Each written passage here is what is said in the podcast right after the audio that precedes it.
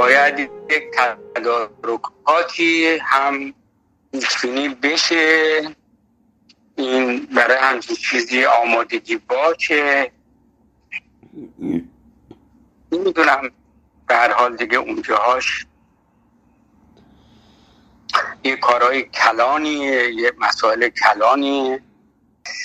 در حال توکل به خدا. اینا رو که میگیم بالا از بابت راه چاره جوییه چون این مخصوصا ماها ایرانی هم میگیم خب انشالله خوب و انشالله چیز میشه انشالله حل میشه ولی این موارد و اینطوری نیست که بگیم خب انشالله خوب میشه اینو همه می‌تونم بگن موضوعش اینه که بدون اینطوری با چشم باز مسئله رو.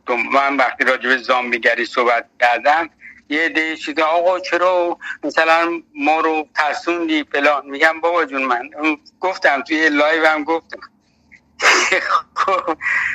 که پیچوندن یه سری حقایقی که قرار اتفاق بیفته و دارم اتفاق میفته که این هنری نیست. خب ما بریم راحت بخوابیم تو بغل گوشمونه. اصلا انسان فکر می‌کرد که اینجوری کرونا همه رو گیر بندازه. در حالی که خب چند دهه قبل ما راجع به این مسئله مثلا صحبت می‌کردیم. درست. از درز گرفتن مسئله و پاک کردن صورت مسئله راه حل قضیه نیست. درست.